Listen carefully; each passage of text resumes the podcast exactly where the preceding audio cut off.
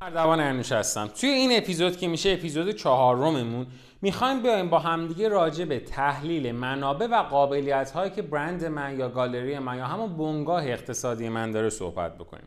اگر خاطرتون باشه توی جلسه قبل رسیدیم به اونجایی که فرصت ها و تهدیدها رو راجع بهشون صحبت کردیم و رسیدیم به یه مطلب خیلی خیلی مهمی که بهش میگفتیم کی اس اف. میگفتیم اگر ما کی اس اف داشته باشیم، حالا میایم نگاه میکنیم ببینیم که خود من بنگاهدار چه منابع و قابلیت‌هایی دارم که بتونم بیام اینها رو در کنار کی اس اف بزنم و به یه استراتژی درست برسم و اون مسیری که داشتیم رو بریم به سمت جلو. تو این جلسه میخوایم در اصل راجع به قوت‌ها و ضعف‌هامون صحبت بکنیم که نتیجه این قوت‌ها و ضعف‌های ما میشه تحلیل منابع و قابلیت‌هایی که بنگاه ما به عنوان یه بنگاه اقتصادی داره. به صورت کتابی اگر بخوایم راجع بهش حرف بزنیم، استراتژی میشه به معنی منطبق کردن منابع یا همون ریسورسمون، قابلیت‌ها یا همون کیپبیلیتیامون و بنگ... کیپبیلیتی که درست بنگاه داره و تبدیل اونا به یه سری فرصت یا اپورتونیتی که توی محیط بیرونی سازمان من هستن. هر روز بیش از گذشته مسیر تفکر استراتژیک از محیط بیرونی بنگاه به سمت محیط درونی بنگاه داره تغییر میکنه. یعنی الانی که من و شما داریم با هم دیگه حرف میزنیم، خیلی از تفکرات استراتژیک داره درون خود برند ها شکل میگیره، مثل اتفاقی که برند دورسا داره رقم میزنه توی جامعه. تغییر مسیر تفکر از بیرون به درون به معنی آغاز با تحلیل عوامل کلیدی یا همون کی اس اف در صنعت و حرکت به سمت تحلیل مفهوم بسیار مهم مزیت رقابتی توی بنگاهه. تحلیل محیط درونی بنگاه به معنی شناسایی منابع و قابلیت‌ها با هدف تحلیل مزیت رقابتی بنگاهه. بذارین خیلی خلاصه بهتون بگم، ما به عنوان مشاور وقتی یک برند یا یک گالری میاد پیشمون، میایم اول نگاه میکنیم ببینیم توی محیط ماکرو چه اتفاقاتی داره میفته، همون بحث پستل جلسه قبل. بعد یه قدم میایم جلو، میگیم حالا بیام ببینم تو محیط میکرو داره چه اتفاقی میفته. وقتی اومدم محیط ماکرو رو بررسی کردم، وقتی اومدم محیط میکرو رو بررسی کردم، از تحلیل این دوتا با هم دیگه میرسیدیم به یه دونه کی اس افی. حالا که کی اس اف رو دارم، کی اس اف چی بود بچه‌ها؟ کی اس اف در اصل یه تعریف بود، یه سری عوامل بود که ما میگفتیم که ببین اگر بخوای تو این صنعته موفق بشی باید این کارا رو بکنی. حالا الان ما میایم میگیم که لزوما همه این کارا به درد تو نمیخوره، تو اصلا ممکنه قابلیت اجرا این کارو نداشته باشی. پس در نتیجه ما میایم الان با همدیگه یه سری از منابع و قابلیت ها رو هم بررسی میکنیم. این قابلیت ها و منابعی که الان بررسی کردیم و در کنار کی اس اف میذاریم، میگیم حالا بیام ببینم چی به دردت میخوره. یادم سال نود و شش من یه جلسه مشاوره ای رفتم و خیلی جالب بود که توی این جلسه من میخواستم از یه خانومی مشاوره بگیرم. یه فردی بودش که خب در صنعت مشاوره خیلی زیاد اسم و رسم داشتن برای خودشون و از یکی از کشورهای اتحادیه اروپا فارغ التحصیل شده بودن و ما به خیلی سخت تونستیم از ایشون یه جلسه‌ای بگیریم و با هم دیگه صحبت بکنیم. توی جلسه ایشون به من گفتش که من یه روش خوب برات دارم برای اینکه بخوای به اون موفقیتی که تو ذهنت برسی. برو یه سری استاد پیدا کن از کشورهای دیگه مثل ایتالیا، فرانسه، هر جایی که می‌بینی صنعت پیشرفته‌ای دارن تو حوزه کاری تو، برو براشون تو یکی از بهترین هتل‌های تهران اتاق رزرو کن و براشون بلیت هواپیمایی بوک کن با مثلا بیزنس کلاس، بیارشون ایران. بیارشون ایران و وقتی تو سه چهار بار این کارو انجام بدی و این استادای تاپ بیان و توی سازمان تو شروع کنن به برگزاری دوره، تو اسمت یک مرتبه بولد میشه و همه آدم ها تو رو میشناسن و در نتیجه تو موفق میشی و به نظر من این روش روش خیلی خوبیه. یه کوچولو با هم دیگه صحبت کردیم و بهش من گفتم که ببین من اصلا این منابعی که تو میگی رو ندارم. این کاری که تو میگی درسته، یک کی اس اف خیلی معرکه است، اما من اینقدر پول ندارم. من اصلا در زمان شروع اون مثلا مجموعه شاید مجموعاً ته حساب من پنج میلیون تومان هم نبود که برام پنج میلیون تومان هم کلی برنامه داشتم. بعد چجوری من بیام مثلا چند شب، حداقل یه دوره یه هفته طول میکشه دیگه، یه هفته برای طرف مثلا فلانجا توی فلان هتل، مثلا تو هتل اسپیناس بخوام یه اتاق رزرو بکنم، بعد هزینه رفت آمدشو بدم، بعد براش با بیزینس کلاس بخوام چیز هواپیما بگیرم، بلیط بگیرم بیاد. خیلی داری چیز خوبی میگی و منم قبول دارم اگر این کار رو بکنم خیلی موفق میشم، ولی الان انقدر پول ندارم یا اصلا من اون منابع یا اون قابلیت رو ندارم که بخوام برم طرف رو پیداش بکنم. پس لزوما هر چیزی به درد من نمیخوره. استراتژی گفتیم اتصال محیط است به بنگاهه، میاد همه اینا رو به همدیگه وصل میکنه. استراتژی منطبق کردن منابع و قابلیت‌ها با همدیگه است که بتونه یه فرصتی به وجود بیاره. حالا یه نکته مهم اینجا وجود داره بچه‌ها، استراتژی توی یک طیفی قرار میگیره بین محیط و بنگاه. استراتژی اگر به سمت محیط صنعت من بره میشه استراتژی بازار محور. استراتژی بازار محور نمیتونه ثبات و وحدت جهت مورد نیاز برای هدایت استراتژی رو توی بلند مدت فراهم بکنه. نمیتونه این کار رو بکنه چون بازار داینامیکه، بازار پویاست، عوض میشه. از اون طرف اگر بیام این ور این بازه وایسم میشه استراتژی منبع محور. توی استراتژی منبع محور با تمرکز بر منابع و قابلیت‌های بنگاه میتونه مبنای باثبات‌تری برای پاسخ دادن به نیازهای مشتری من باشه. یعنی اگر من استراتژیمو بیارم رو سمت بازار محور، بعد بدونم من بلند مدت نمیتونم به چیزی فکر کنم، بازار عوض میشه و منم باید استراتژیم همیشه تغییر کنه. اگر بیام سمت منبع محوره یه کوچولو برام بهتره چون همیشه دارم نیازهای مشتریمو بر اساس اینکه خودم چی دارم پاسخ میدم. ولی بعد یه چیزی هم بدونم، وقتی که من دارم راجع به یک بنگاه اقتصادی صحبت میکنم، بنگاه اقتصادی یه طرفش منم با خواسته هام و کارهایی که بلدم و کارهایی که انجام میدم، یه طرف اصلیش مشتریه.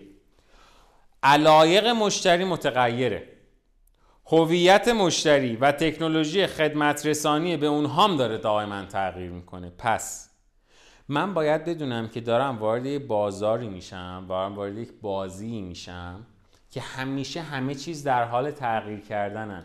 پس من باید یه چیزی رو خیلی خوب از همون روز اول بدونم که استراتژی یک نسخه دائمی نیست. استراتژی که من تدوین میکنم برای الان منه، برای سال بعد من شاید جواب نده.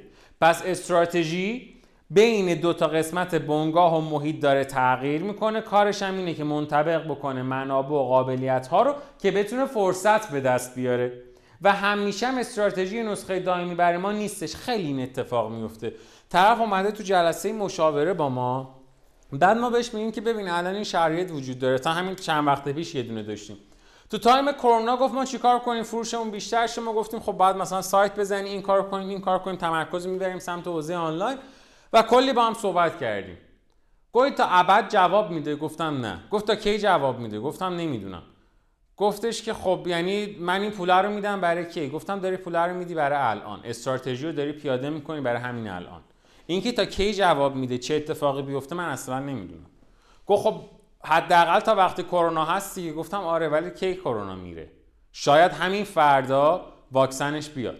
به صورت عمدم توضیحش اصلا بیان بگن آقا واکسن اومده، به صورت عمدم توضیح شده، مثلا دیگه اصلا تموم شد، ماسک هم دیگه نمیخواد بزنیم، مردم هم بریم تو خیابون، بریم پاساژ، رستوران، کافی شاپ. من نمیدونم کی تموم میشه.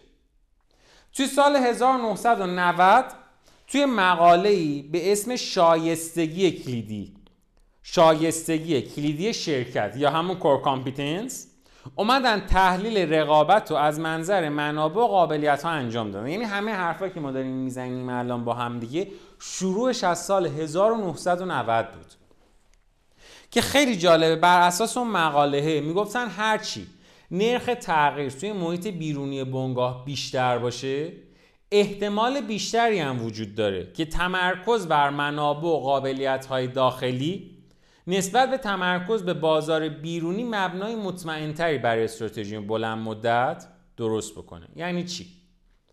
یعنی اگر من نگاه بکنم ببینم آقا این محیط بیرونی خیلی داره تغییر میکنه. نمونش تو سال نود و نه که الان هستیم و همین سال هم هستش که ما داریم این اپیزودو ضبط میکنیم، قیمت دلار رو طلا شروع کرد به نوسان کردن، هی رفت بالا، هی اومد پایین، رفت دلار رسید به سی هزار تومان، بعد یه روز می اومد رو بیست و پنج هزار تومان، دوباره میرفت سی تومان. این نوسانه زیاد بود، محیط بیرون رو برای من کرده بود یه جای نامطمئن. پس اگر من میخواستم استراتژی بلند مدتی برای سازمان خودم بریزم، باید سعی میکردم خودم رو از اون تلاطمه بکشم کنار، بگم بیایم تمرکز کنیم رو خودمون. بگن رو خودمون یعنی چی؟ یعنی بیان بگن بچه‌ها بیاین تجارت نکنیم، طلا نخریم، طلا بفروشیم، بیایم مثلا وارد حوزه آموزش بشیم، بیایم قابلیت‌های خودمون رو بسنجیم، بیایم منابع خودمون رو بسنجیم. پس در نتیجه این نظریه داره همینو میگه. تو صنایعی که تکنولوژی سریع تغییر میکنه، مثل صنایع کامپیوتر، تدوین استراتژی بر مبنای قابلیت‌ها میتونه به بنگاه چیز بکنه، کمک بکنه تا طول چرخه عمر محصولات اصلی خودش رو افزایش بده. مثلا مثالش هم خیلی جذاب این مقاله، میگه مایکروسافت بر قابلیت تولید و توسعه نرم افزارهای پیچیده تو قالب اکوسیستم تمرکز کرد، ولی اپل اومد رو قابلیت ترکیب تکنولوژی با زیبایی با راحتی تمرکز کرده. هر کدوم از این استراتژی‌های منتخب اونها بوده توی دهه‌های گذشته که کاملا هم چی بوده بچه‌ها؟ اینا منبع محور بوده. حالا اگه ما بخوایم اینو بیاریمش تو حوزه فشن، بعد بگیم آقا مثلا یه کسی مثل کیا اومد روی این قابلیت تمرکز کرد که من ساخت بلدم و میتونم منابع انسانی خودم رو با قیمت ارزون ولی با فروش بالا تغذیه بکنم. پس اومد قابلیتش رو گذاشت روی ارزون بودن. ولی یه برند دیگه مثل دورسا گفت نه، من نمیخوام ارزون باشم، من میخوام لوکس باشم، من میخوام خاص باشم، من میخوام برای آینده و همچنین من میخوام یه برندی باشم که قابلیت رسپکت دادن به مشتری رو بتونه جا بندازه. اصلا فرمش عوض شد. بعد خیلی جالبه که یه سری از شرکت‌ها در دنیا وجود دارن که ما فکر می‌کنیم کارشون یه چیزه، ولی واقعیتش اینا خودشون صنعتی که توش فعالیت می‌کنن یه چیز دیگه می‌دونن. مثلا شرکت هوندا، همه ما میگیم خب هوندا ماشین میزنه دیگه، یا یه ذره اگه مطالعه زیادی داشته باشه میگیم نه هوندا موتور میزنه، موتورسیکلت. واقعیتش اینه که شرکت هوندا که بزرگترین تولید کننده موتورسیکلت دنیا هم میشه و جزو تامین کننده های برتر خودروه، وقتی بهش میگن که آقا شما کار چیه، نمیگه که من شرکت تولید کننده موتورسیکلتم یا نمیگه کار من تولید مثلا وسایل نقلیه موتوریه، میگه من سال هزار و نهصد و چهل و هشت تأسیس شدم و تخصصم از اون سال تا الان تولید و توسعه موتور بوده. وقتی یه همچین چیزی رو میذاره اونجا، ما میفهمیم که اصلا قابلیت این شرکت چیزای دیگه است، داره تمرکزش رو میذاره روی این قابلیته. مثلا ولوو جز شرکت‌های تولید خودرو محشره، ولی وقتی شما باهاش حرف میزنین هیچ وقت نمیاد بگه که آقا من مثلا قابلیتم تولید خودرو، میگه من دارم اینینیو میبرم بالا توی صنعت حمل و نقل و اینم خیلی چیز مهمیه. یا اون طرف برای اینکه مثال ملموس‌تر بشه، ما ممکنه یه زمانی بریم با سام کافه صحبت بکنیم، بگیم که آقا مثلا مجیدی خواه شما که برند سامو داری قابلیت شرکت چیه؟ شما قهوه میدی دست مردم، ممکنه بیاد ما رو نگاه بکنه و بگه نه من قهوه نمیدم دستشون، من بهشون این اجازه رو میدم تا در کنار همدیگه بنشینن و از اون زمانی که دارن لذت ببرن، با هم معاشرت بکنن و یه فنجون قهوه مهمون من باشن. یا برند لمیز ممکنه بهش بگین که آقا شما قهوه میدی دست مردم، بگین نه کی میگه من قهوه میدم، کار من اینه که من در محل عبور و مرور دانشجوها و کارمندا قرار میگیرم و در زمانی که اینا از سر کار اومدن یا دارن از یه جای به یه جای دیگه نقل مکان میکنن با وسایل نقلیه عمومی، من نزدیک اون پایگاه ها هستم تا بهشون قهوه بدم و خستگیشون در بره. ممکنه یه زمانی شما با خود من صحبت بکنید و بگین کار شما اینه که آموزش جواهرسازی میدین به بچه‌ها، بگم نه کار من اینه که من سه تا نگرش توی بچه‌ها به وجود میارم. نگرش این که یک محصول رو از دید مهندسی ببینن، نگرش این که یک محصول رو از دید هنری ببینن و نگرش این که یک محصول رو با دید مدیریتی نگاهش بکنن. و کار من اینه که این سه تا نگرش رو روی همدیگه برای بچه‌ها منطبق بکنم تا بچه‌ها بتونن یا هنرجوها بتونن وقتی یک کاری رو میخوان دیزاین بکنن یا میخوان بسازن، در نظر بگیرن که چجوری باید ساخته شه یا طراحی بشه مثل یک مهندس، چجوری باید اون کار فینیشینگ داشته باشه مثل یک فردی که هنرمنده، و از اون طرف باید بدونن که این کار رو باید چجوری دیزاین کنم یا چجوری بسازم و چجوری فینیشینگ انجام بدم روش که بتونم بفروشم اسمش بتونم بفروشمش مثل یک مدیر. این میشه کاری که من انجام میدم و این میشه قابلیتی که شرکت من داره. حالا ما سودآوری شرکتمون رو همیشه میایم با دو تا عامل میسنجیم. میگیم ببین اگر قرار اون شرکت تو یا اون برند تو سود داشته باشه، دو تا دلیل بیشتر نیست که میتونه تو رو به یه سود برسونه. یا کلا رفتی توی صنعتی که جذابه، بری توش پول هست، یا رفتی یه جایی که داری مزیت رقابتی درست میکنی. از بین این دوتا منشأ همیشه مزیت رقابتی مهمتره. باید هم بدونم که ایجاد مزیت رقابتی از طریق توسعه و به کارگیری منابع و قابلیت ها، به جای اینی که من برم بگردم ببینم کدوم بازار هستش که رقابت توش نیست، استراتژی بهتریه برای بنگاه ها. این اشتباه از کجا آمده بود؟ یه کتابی از اقیانوس آبی و اقیانوس قرمز. خیلی از رفا رفتن اونو خوندن، گفتن بریم بگردیم دنبال جاهایی که رقیب نیست. اقیانوس آبی فقط خودمم. اقیانوس قرمز برای اینکه متوجهش بشین، فرق اقیانوس آبی با اقیانوس قرمز تو اینه که ما میگیم یه سری ماهی هستن تو اقیانوس، اینا مشتریان، یه سری کوسه هم هستن. کوسه ها بنگاه‌های اقتصادی هستن. توی اقیانوس آبی یه دونه کوسه است مثلا با چند تا ماهی. اگر اینو بخوره ماهیه رو، رنگ اقیانوس عوض نمیشه. ولی تو اقیانوس قرمز انقدر کوسه ها به ماهی ها حمله کردن و انقدر کوسه ها همدیگر رو دریدن که به خاطر اون خونی که در اثر این جنگ به وجود اومده، رنگ اقیانوس قرمز شده. آدم ها بعد اینکه اون کتاب رو خوندن، یه مرتبه خواستن همه برن سمت اقیانوس آبی، رفتن وارد حوزه هایی شدن که رقیب نیست. اما طرف ندید خب اونجا که رقیب نیست شاید مشتری هم نیست، و این یه اشتباه بزرگ بود که برندها کردن. تو همین الان میتونم بهتون بیشتر از ده تا برند معرفی بکنم که دارن کار میکنن، به قول خودشون وارد اقیانوس آبی هم شدن و در صنعت فشن هم مشغول به کارن. داره یه سبک خاصی از عینک رو میزنه، ولی بهش میگیم که خب ببین این عینک فروش میره، میگه مهم نیست اقیانوس آبیه. میگم خب اوکی، تو این اقیانوس آبی اصلا ماهی هست، مشتری هست که تو داری اینجا فعالیت میکنی. میگه من مشتریمو خودم میسازم. میگم خب تو داری خیلی دید کلانی به قضیه نگاه میکنی، میتونی، قدرتشو داری، قابلیت وجود داره برات. بر اساس دیدگاه منبع محور، هر شرکت یا حالا هر برند، هر بنگاه دارای مجموعه منحصر به فردی از منابع و قابلیت هاست که به واسطه وجود اونها کلید سودآوری بنگاه انجام کارهای مشابه با بنگاه‌های مشابه نیست، بلکه بهره برداری از یه سری از تفاوت‌هاست. یعنی همون کاری که رقیبت میکنه تو هم بکنی، خب این که دیگه نشد که استراتژیکه، اون داره انجامش میده دیگه، چه کاری. همون مثلا قهوه که لمیز میده رو من بدم، یا همون مانتوی که برند ایکس داره تولید میکنه با همون کیفیت من میدم، من استراتژیم اینه. نه خب این اصلا شما اصلا استراتژی نداری در واقع، چون هر کاری اون بکنه داری میکنی، شما مقلدی.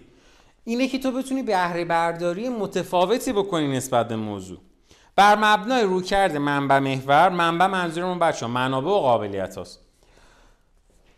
استراتژی‌های شکل میگیره که از منابع و قابلیت‌های کلیدی یه بنگاه میاد اخت... چیز میکنه، استفاده میکنه. منابع دارایی‌های مولدی که بنگاه در اختیارشون داره، پیششه. قابلیت کارایی که بنگاه میتونه انجام بده. منابع به تنهایی منجر به ایجاد مزیت رقابتی نمیشه. یعنی چی؟ یعنی چهار تا دوستیم هممون طراحی بلدیم، دلیل بر این نیست شما مزیت رقابتی داری. بلدم هستی طراحی رو بفروشی یا نه. این که من مثلا بابام پول داره وارد هر صنعتی بشم میترکونم، خوش به حالت، بذار بانک استفادهشو بکن، چون قابلیتشو نداری بخوای بیای تو صنعت آخه. و نکته مهم اینه که بکارگیری توأم منابع و قابلیت هاست که منجر به تولید مزیت رقابتی میشه. منابع ایجاد کننده مزیت رقابتی توی صنعت عوامل کلیدی موفقیت اون صنعت میشن. یعنی میبینین یه جورایی انگار اینا با همدیگه در ارتباطن. من باید بیام نگاه کنم ببینم که آقا اون منابعی که مزیت رقابتی ایجاد میکنن چی ان که بشم کیسفم. حالا ما برای اینکه نمیتونستیم از منابع از مزیت رقابتی یهو وارد شیم، اومدیم گفتیم بیا یه دور بزنیم، اول محیط‌ها رو بشناسیم، صنعت رو بشناسیم، صنعتو شناختم، کیسفم، در بعد از کیسفه برسم به مزیت رقابتی. عامل کلیدی موفقیت توی مثلا صنعت فشن، همون کیسفی که با هم دیگه حرف زدیم جلسه پیش، همگامسازی ما با ترندهای جهانی بود، نوآوری بود، کیفیت بود و حتی خیلی وقتا محصول ما که ارزونتر از محصول رقیبمون در می اومد. حالا بیایم ببینیم اصلا این همه منابع و قابلیت ها ما داریم میگیم چیه و چه جوری باید ازش استفاده کنیم. ببینین منابع سه دسته است. خب منابع و قابلیت ها رو زمانی که ما میخوایم بریم توی کتابا و اینترنت بخونیم خیلی چیزای عجیب غریبی میگن. معمولا برای ماهایی که علممون علم مهندسیه یا علممون علم هنریه، ورود به حوزه هایی که به حسابداری مربوطن خیلی کار سختیه. ما داریم سعی میکنیم توی این پادکست و توی یه پادکست دیگه هم هست به صورت داستانی اینا رو با همدیگه به زبون خیلی ساده مرتبط بکنیم. ببین، منابع سه تا دسته دارم: یا ملموسه یعنی قابل لمسه، میتونم برم بهش دست بزنم، یا ناملموسه، نمیتونم بهش دست بزنم، یا انسانیه. منابع ملموس مثل چی؟ مثل پول، پول نقد، سهام، ظرفیتم، میزانی که میتونم وام بگیرم، هر چیزی که مربوط به مسائل مالی میشه. یا از اون طرف منابع ملموس مثل مسائل فیزیکی، کارخونم، شرکتم، دفترم. منظورم از شرکت یعنی محل فیزیکی خود شرکت است، لوکیشنی که قرار گرفته، منظورم اونه، ساختمونش، تجهیزاتی که دارم، زمینم، ذخایر معدنی، چند کیلو مثلا نقره دارم، چقدر پارچه دارم، چند متر مثلا فرض کن روبان دارم. اینا منابع ملموسن. حالا یه سری منابع هم داریم اینا ناملموسن، مثل تکنولوژی که من دارم استفاده میکنم برای دوخت پارچه هام، برای دوخت مانتوهام، حق اختراع، کپی رایت، رازهای تجاری که من دارم. طرف داره الان مانتو میزنه، کپی برابر اصل برندهای خارجی، علنا هم میگه. بعد بهش میگه که خب این الان منابع ناملموسه چیه تو این قضیه؟ میگه کیفیتی که دارم استفاده میکنم، راز تجاریمه، به هیچ کم نمیگم. فرهنگی که سازمانش داره، برند دورسا، فرهنگی صحبت کردنه تمام فروشنداش با شما، جزء منابع ناملموسشه. شهرتش، برندش، روابطی که داره. و از اون طرف ما یه سری منابع داریم اینا منابع انسانی هستن، نیروهایی هستن که دارن با من کار میکنن، شامل مهارت، دانش تخصصی، انگیزه کارکنان، ظرفیت برقراری ارتباط و همکاری که داریم. طرف میبینی شرکت زده بر خیابون مثلا فرشته، توی پنت هاوس، تجهیزات، معرکه، برند عالی، میری با کارمندش صحبت میکنی، اصلا دلش نمیخواد دهنش رو باز بکنه که حرف بزنه، اینقدر انگیزه پایینه. از اون طرف یکی دیگر رو میبینین که خودشه و مثلا یکی از دوستاش دارن کار میکنن، انگیزه بالا، همه وجود دوست داره به اینا کمک بکنی. اینا همه منبعن. کتابیشو بخوایم بگیم منابع ملموس شامل منابع مالی و فیزیکی بنگاهی که توی ترازنامه شناسایی ارزش گذاری میشه. ترازنامه مربوط میشه به حوزه حسابداری. حالا برای اینکه ما بخوایم درک بکنیم پتانسیل این منابع رو که بتونیم ازشون مزیت رقابتی خلق کنیم، دو تا سوال رو باید جواب بدیم. یکیش اینه که آیا من میتونم از منابع کمتری برای پشتیبانی همین حجم از کسب و کارم استفاده بکنم؟ یعنی چی؟ یعنی وسطا من دارم پول دور میریزم یا نه؟ این که من میام میگم مثلا من منابع مالی شرکتم یا منابع مالی برندم سه میلیارد تومنه، بعد تولیدیم در حد دو تا دونه مثلا دستبند نقره پنگرمی در ماهه، آیا من لازمه این سه میلیارد تومنه رو واقعا بذارم توی برند خودم یا نه؟ میتونم همین حجمی که دارم تولید میکنم و با یه مقدار پول کمتری هم انجامش بدم. حتما من باید این کارمنده رو داشته باشم یا میتونم به کارمند سبکتر بگیرم؟ دو، آیا میتونم به صورت سودآورتری از دارایی‌ام استفاده کنم؟ الان مثلا بهتون میگم یه کسی هست، یه دونه شرکتی داره، یه ساختمونی داره توی خیابون به فرض میدون ولیعصر، هزار متر اصلا مساحت شرکتشه، دو تا پرسنل داره. آیا میتونه این دو تا پرسنل واقعا به نظرتون برای هزار متر شرکت مناسبه؟ نه. خب میاد یه ذره فکر میکنه، میگه خب این منبع رو که من دارم، بذار یه کاری کنم، دو تا اتاقشو خودم بشینم، بقیه رو اجاره بدم به بقیه شرکت‌ها، میکنمش این شرکت‌های کوورکینگ، همکاری با هم دیگه، یه شرکت چند تا، یه دونه مثلا لوکیشن چند تا شرکت با هم دیگه قرار گرفتن. حالا منابع ناملموس میشن منابعی که عمدتاً توی ترازنامه شناسایی و ارزش گذاری نمیشن، مثل برند، مثل مالکیت فکری، مثل حق اختراع، مثل امتیاز حق اختراع، مثل کپی رایت، مثل اطلاعات، مثل تکنولوژی، مثل فرهنگ سازمانی که شما دارین. و منابع انسانی یعنی چی؟ منابع انسانی یعنی مهارت‌ها و تلاش مولد ارائه شده از سوی کارکنان سازمان شما که توی ترازنامه شناسایی و ارزش گذاری بازم نمیشه. چون بنگاه مالک کارکناش نیست، فقط خدماتی که اونها دارن انجام میدن و ازشون خریداری میکنه در ازای اون ساعتی که اونجا قرار گرفتن. من باید بدونم آقا منابع انسانی من منبع پایدار من نیست. کارمند شما که داره خیلی عالی برای شما کار میکنه لزوما قرار نیست آخر عمرش برای شما کار بکنه.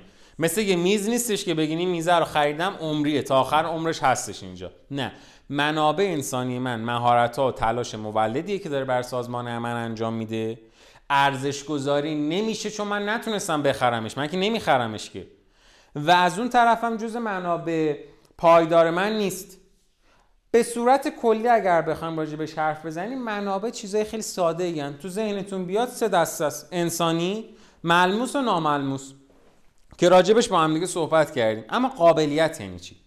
قابلیت سازمانی یعنی ظرفیت بنگاه، ظرفیت بنگاه یعنی هم ظرفیت برند من برای استفاده کردن از اون منابعی که تا الان داشتیم راجبش حرف میزدیم، برای اینکه برسم به این نتیجه مطلوب. یعنی چی؟ نیرو استخدام کردیم، نیرو عالی، آیا قابلیتشو دارم از نیروی کار بکشم یا نه؟ تجهیزات خریدم، دستگاه لیزر با قدرت بالا، ولتاژ معرکه، تو سرعت اصلا نور، یعنی یه روشنش بکنی طرحو از اون ور داده بیرون. حالا بلدم هستم باش کار کنم یا نه؟ بلدم مدیریت کنم، بلدم کار بفروشم. اینا میشه قابلیت ها. نکته مهم اینه که قابلیت هایی که میتونن مبنای برای مزیت فراهم بکنن بهشون میگیم شایستگی های متمایز کننده. یعنی چی آقا؟ شما یه منبع خیلی خوب داری تحت عنوان مثلا برند دورسا.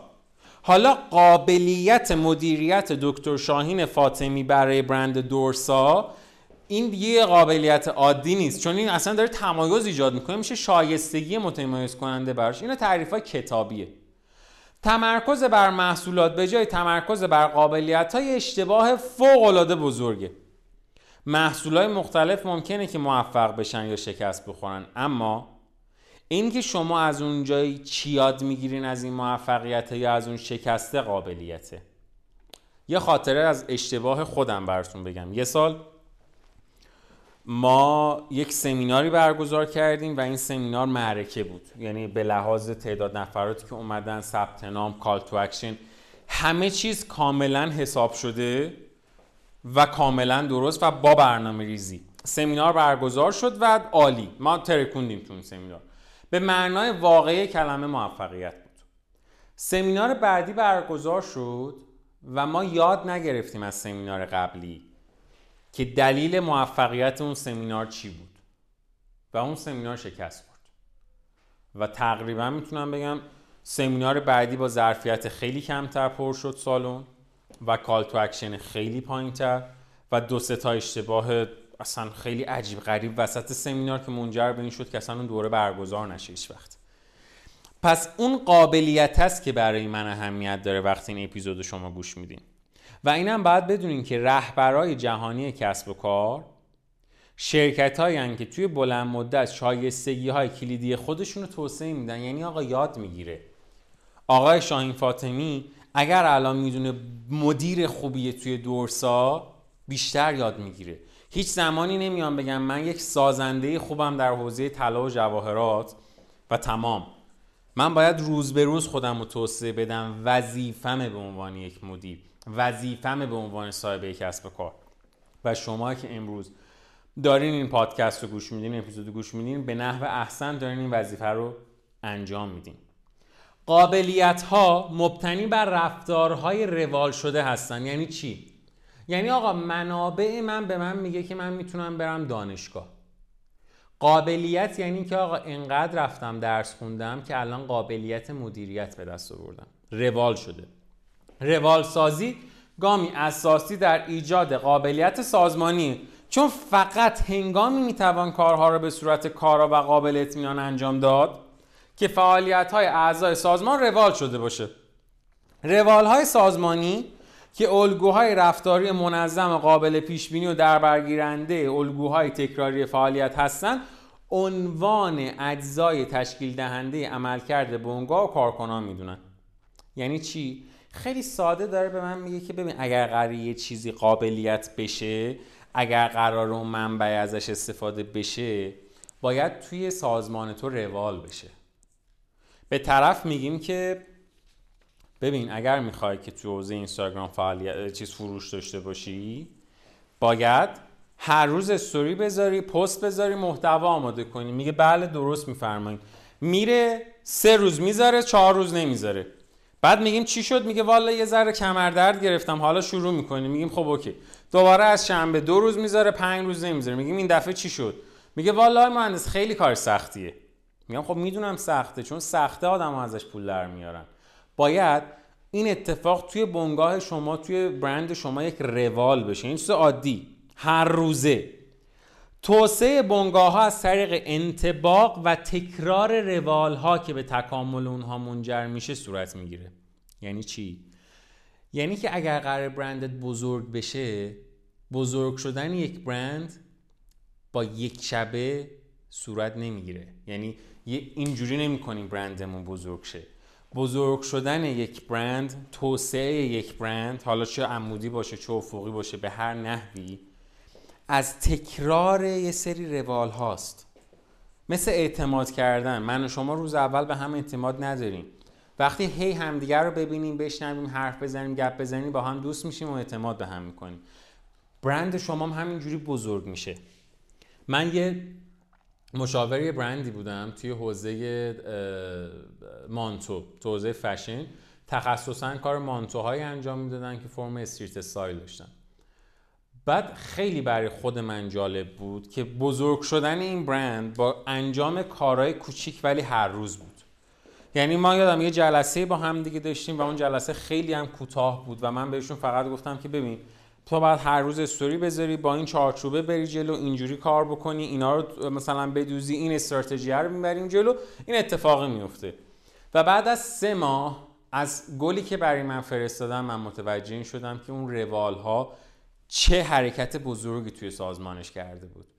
یه سری از منابعی که داشت و من دیدم و دیدم این منابع با توجه به کیسف صنعتی که بارها و بارها توی جلسات گذشتن بررسیش کرده بودم، کدوم یکی از این منابع میتونه منجر به یک کیسف بشه.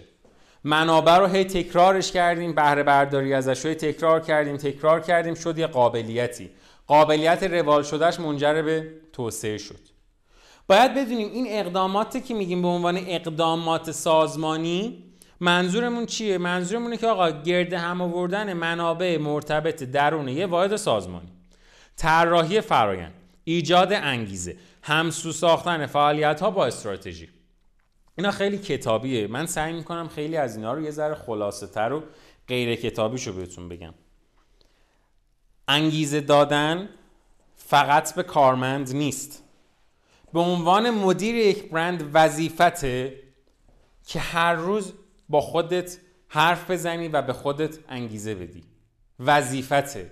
چیزی نیستش که بگیم که حالا انجام میدیم، مثلا بنده خدا دیوونه است با خودش حرف میزنه انگیزه میده. نه، تجسم کردن و تخیل کردن ویژنات وظیفته. وظیفته به خاطر اینکه تو جزو اقدام هایی که باید انجام بدی تا بتونی سازمان تو روی یک روالی بندازی. و در نهایت کار، توی پایان این پادکست اگر بخوایم جمع بندی بکنیم، ما وقتی اومدیم کی اس اف ها رو شناسایی کردیم، برای اینکه بدونیم کدوم یکی از اینا به درد ما میخورد، اومدیم یه نگاه به خودمون کردیم، دیدیم چه منابعی داریم، چه قابلیتایی داریم. حالا زمانی که من باید بیام منابعم رو بنویسم، منابعم مثلا بنویسم که برندم، بنویسم مسائل مالی، بنویسم منابع توزیعم، محلم، تکنولوژیم، بعد بیام بگم هر کدوم از اینا چه اهمیت استراتژیکی در صنعت داره، توی صنعتی که من دارم کار میکنم و من چه امتیازی بهش میدم، و از اون طرف قدرت من چقدره توی این م... توی این مسئله و من چه امتیازی به قدرت خودم میدم. مثلا توی حوزه جواهرات منابع مالی اهمیت استراتژی زیادی داره، چون شما برای شروع کسب و کارت باید منابع مالی زیادی داشته باشی. اهمیت استراتژیک شاید به لحاظ امتیاز بندی من بخوام بهش امتیاز نه بدم. بعد میرم به خودم نگاه میکنم، میگم من یک پسر مثلا سی ساله هستم که مثلا یازده ساله کار میکنه و تو این یازده ساله نتونسته منابع مالی زیادی داشته باشه، به خودم امتیاز دو میدم. میرم نگاه میکنم ببینم آقا تکنولوژی چقدر تأثیر داشته توی صنعت من، میشه اهمیت استراتژیک، قدرت نسبیش چقدره. همین کار رو برای قابلیت هم, هم میام میکنم. من قابلیت مثلا بازاریابی خوبی دارم، اهمیت استراتژیکش چقدره، قدرت من چقدره. مثلا بهتون میگم در حوزه مد و فشن قابلیت دوخت اهمیت استراتژیکش چقدره. میگم آقا مثلا قدرت دوخت توی مانتوهای سیرتسلا یا توی مانتوها اهمیت استراتژیکش مثلا هشته، چون خیلی از مانتوها هستن که دوخت جذابی شاید نداشته باشن ولی مردم میخرنش. قدرت من چقدره؟ میگم من بهترین خیاطای ایران استفاده کردم، ده. حتی خیلی وقتا من دارم تماما پرش میکنم اونو. و در انتهای کار وقتی همه اینا رو اومدم امتیاز بندی کردم، یک جدولی درست میشه که محور ایکسش، یعنی محور افقیه، هستش اهمیت استراتژیک، محور ایگرگش هست قدرت نسبی من. پس برای اینکه الان داریم مینویسیم، محور افقی پایینیه هست اهمیت استراتژیک، عمودی هست قدرت نسبی. بر اساس اینی که به هر کدوم از اون منابع و قابلیت هام چه امتیازی دادم، مثلا بهتون میگم بحث برند من ممکنه تو قسمت اهمیت استراتژیک گرفته باشه هشت، تو قسمت مثلا قدرت نسبی گرفته باشه نه. قشنگ نقطه هشت و نه رو پیدا میکنم توی جدول، مثل کاری که تو دوران دبیرستان میکردیم، اونجا رو یه نقطه میزنم، میگم آقا من اینجای صنعت وایسادم. وقتی یه همچین چیزی رو ببینم، توی جلسه بعد میخوایم راجع به این صحبت کنیم که حالا این چارت که کشیدم برای هر کدوم از اینا باید چی کار کنم. اینجا تازه استراتژی هایی که ممکنه داره تدوین میشه. حالا اینجاست که من میام نگاه میکنم، میگم آقا وضع مثلا بهتون میگم منابع مالیم داغونه ولی اهمیت زیادی تو صنعت داره ها، چی کار کنیم؟ بریم وام بگیریم، چیزی داری بفروشیم، کاری میتونی بکنی، از کسی میتونی قرض بگیری، میشه استراتژی. اینه که هدفمنده و اینه که برای شما نوشته میشه. یه وقتی هم هست مثلا تو قسمت برند میگیم اهمیت استراتژیکش به فرض هشته، تو هم نمرت نهه، یعنی همه جوره وضع و اوضاع خوبه، کاری نمیخواد براش بکنیم، میتونیم همینجوری نگرش داریم، بذار تمرکزمون رو ببریم جاهای دیگه، یه چیزی که خوبه رو شاید الان زمانش نباشه عالیش بکنیم، یه چیز بدمون رو بیا خوبش بکنیم. یه وقتی هم هست نگاه میکنیم میگیم نه یه یکی دو تا چیز بد داریم، بذار باشن، بیا این خوبا رو بکنیمشون عالی، میتره کنیم.